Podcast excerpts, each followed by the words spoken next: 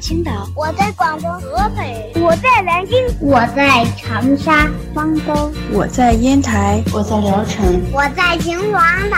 收听高个子叔叔讲故事，收听高个子叔叔讲故事，收听高个子叔叔讲故事，收听高个子叔叔讲故事哦。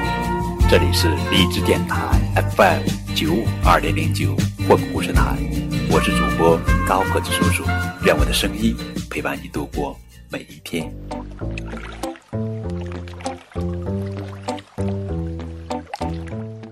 今天要讲的绘本故事的名字叫做《欢乐的野餐》，这是红帽子艾米丽绘本系列故事，作者是法国多米蒂耶·德布雷桑塞著，邢培建翻译。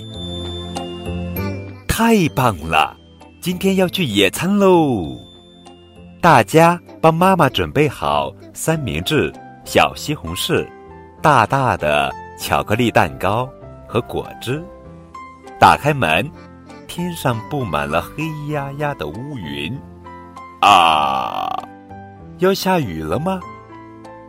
艾米丽去拿绿色的大雨伞。快点儿，我们要出发了。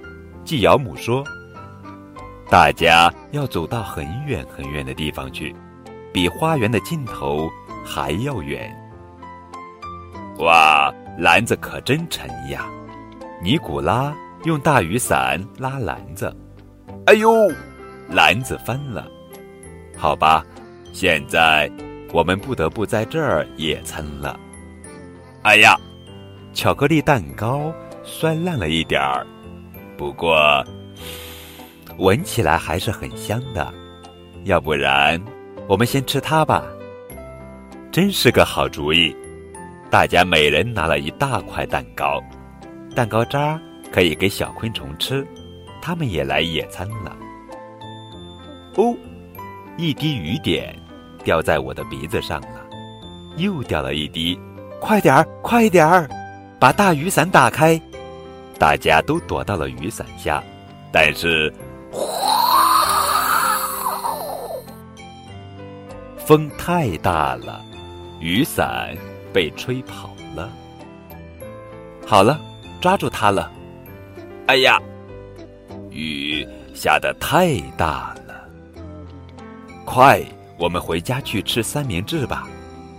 今天的野餐真好玩。